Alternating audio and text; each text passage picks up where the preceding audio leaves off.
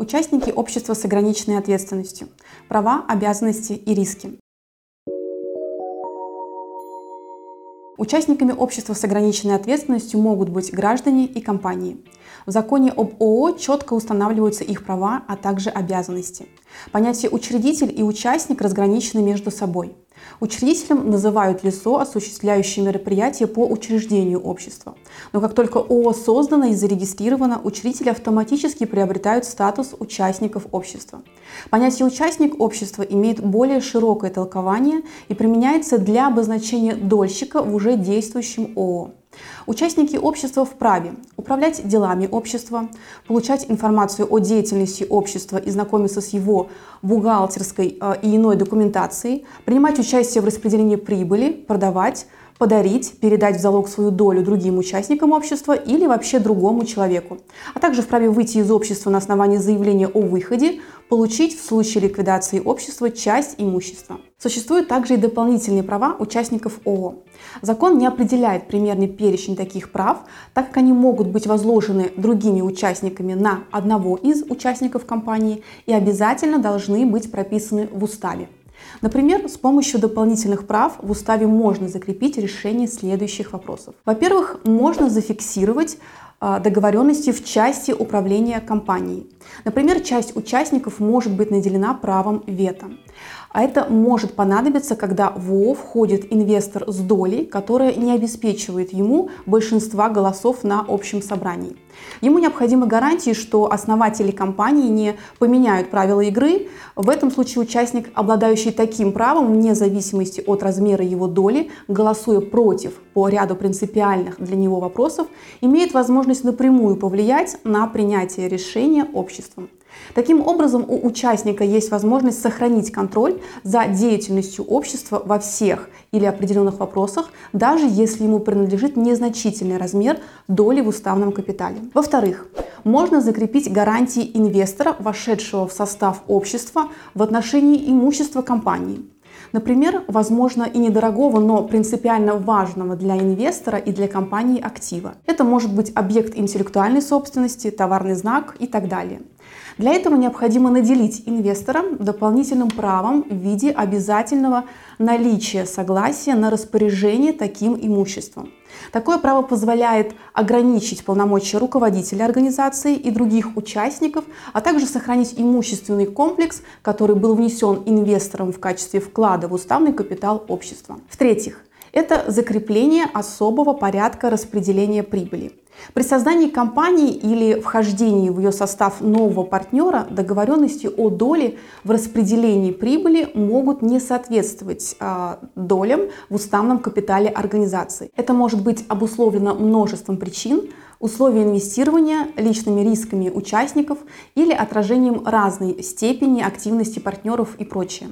В связи с этим в уставе можно предусмотреть возможность непропорционального распределения прибыли. При этом один из участников будет иметь дополнительное право на получение дивидендов, превышающих его долю в уставном капитале. К основным обязанностям участников общества относятся оплата доли в уставном капитале – а также неразглашение информации о деятельности общества, в отношении которой установлено требование об обеспечении ее конфиденциальности. Несмотря на то, что участие в общем собрании общества относится к правам, одновременно оно относится и к обязанностям. Если вы будете без уважительных причин пропускать такие собрания, то у участников общества появляется право исключить вас из состава. В уставе общества можно закрепить и дополнительные обязанности участников. Например, обязанность участника не совершать действия, которые могут навредить компании, не трудоустраиваться у конкурентов, не участвовать э, в организациях, осуществляющих аналогичные виды деятельности, не осуществлять самостоятельно такой же вид деятельности в качестве индивидуального предпринимателя. Также можно закрепить еще и множество дополнительных обязанностей в зависимости от конкретной ситуации в обществе. В процессе деятельности компании, кроме прав и обязанностей, у участников возникает множество рисков, в том числе рейдерского захвата. Чтобы сократить такие риски, необходимо грамотно проработать устав общества и прописать ряд пунктов, которые действительно могут помочь избежать нежелательного для компании развития событий. Как правило, эти риски касаются обществ, созданных несколькими учредителями. Если грамотно проработать устав еще на стадии открытия общества, можно обезопасить себя от многого. Но если проигнорировать этот процесс, просто сделав типовой устав, то могут возникнуть большие проблемы. Итак, какие положения устава общества могут быть на руку э, владельцу бизнеса, защитить его и сыграть в его пользу? Прежде всего, одним из рисков участников ООО является потеря контроля над ведением деятельности общества. Как бы не были дружны учредители при открытии совместного бизнеса, в дальнейшем их взгляды в каких-то моментах могут разойтись. А очень много вопросов на общем собрании участников ООО решаются простым большинством голосов. Если у вас меньше 67% уставного капитала, нужно продумать риски наперед. Стоит договориться о том, что все решения принимаются единогласно чтобы даже самый маленький учредитель имел реальное право управления. Если вы и есть учредитель с маленькой долей, то без вас не смогут принять решение, вас нельзя будет проигнорировать. Риском для бизнеса может стать вход в общество новых лиц. Это могут быть наследники умершего участника ООО, супруги, вступающие в свои права после развода, а также третьи лица, входящие в ООО, купив долю в уставном капитале общества. Существенную роль может сыграть каждая новая персона. Наследники, бывшие супруги, иные третьи лица могут повести себя непредсказуемо. Поэтому уставом можно предусмотреть запрет на переход доли третьим лицам и обязательное получение согласия участников общества на вход подобных чужаков – если же компания остается открытой для входа третьих лиц, покупающих долю в уставном капитале, зафиксируйте в уставе возможность действующих участников ООО воспользоваться своим преимущественным правом покупки продаваемой доли по цене предложения третьему лицу. В этом случае ваши партнеры не смогут продать свою долю по завышенной цене и тем самым манипулировать вами. Исключите возможность передачи доли в залог третьим лицам. Также одним из рисков участников ООО является субсидиарная ответственность. Это риск, который касается каждого участника ООО. Самый распространенный повод для привлечения – это банкротство компании. Но и в этой ситуации ответственность участников не наступает автоматически. Кредитор или арбитражный управляющий должны доказать, что именно неправомерные действия участника ООО привели к банкротству общества и или привлечению убытков кредиторам. Ответственность учредителя по обязательствам общества наступает только в случае его виновного противоправного поведения, повлекшего убытки обществу и его кредиторам.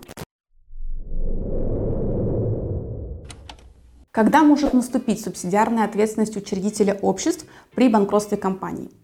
Если учредитель привел свою компанию к несостоятельности, например, э, одобрил заведомо убыточную сделку или сделку с фирмой-однодневкой, не способный выполнить свои обязательства. Участник знал, что компания отвечает признакам несостоятельности, но не созывал собрание для принятия решения об объявлении общества банкротом. Также в том случае, если участник одобрил сделку, которая была оспорена по основаниям, указанным в законе о банкротстве. Еще один риск для участника ООО – оказаться в списке дисквалифицированных лиц.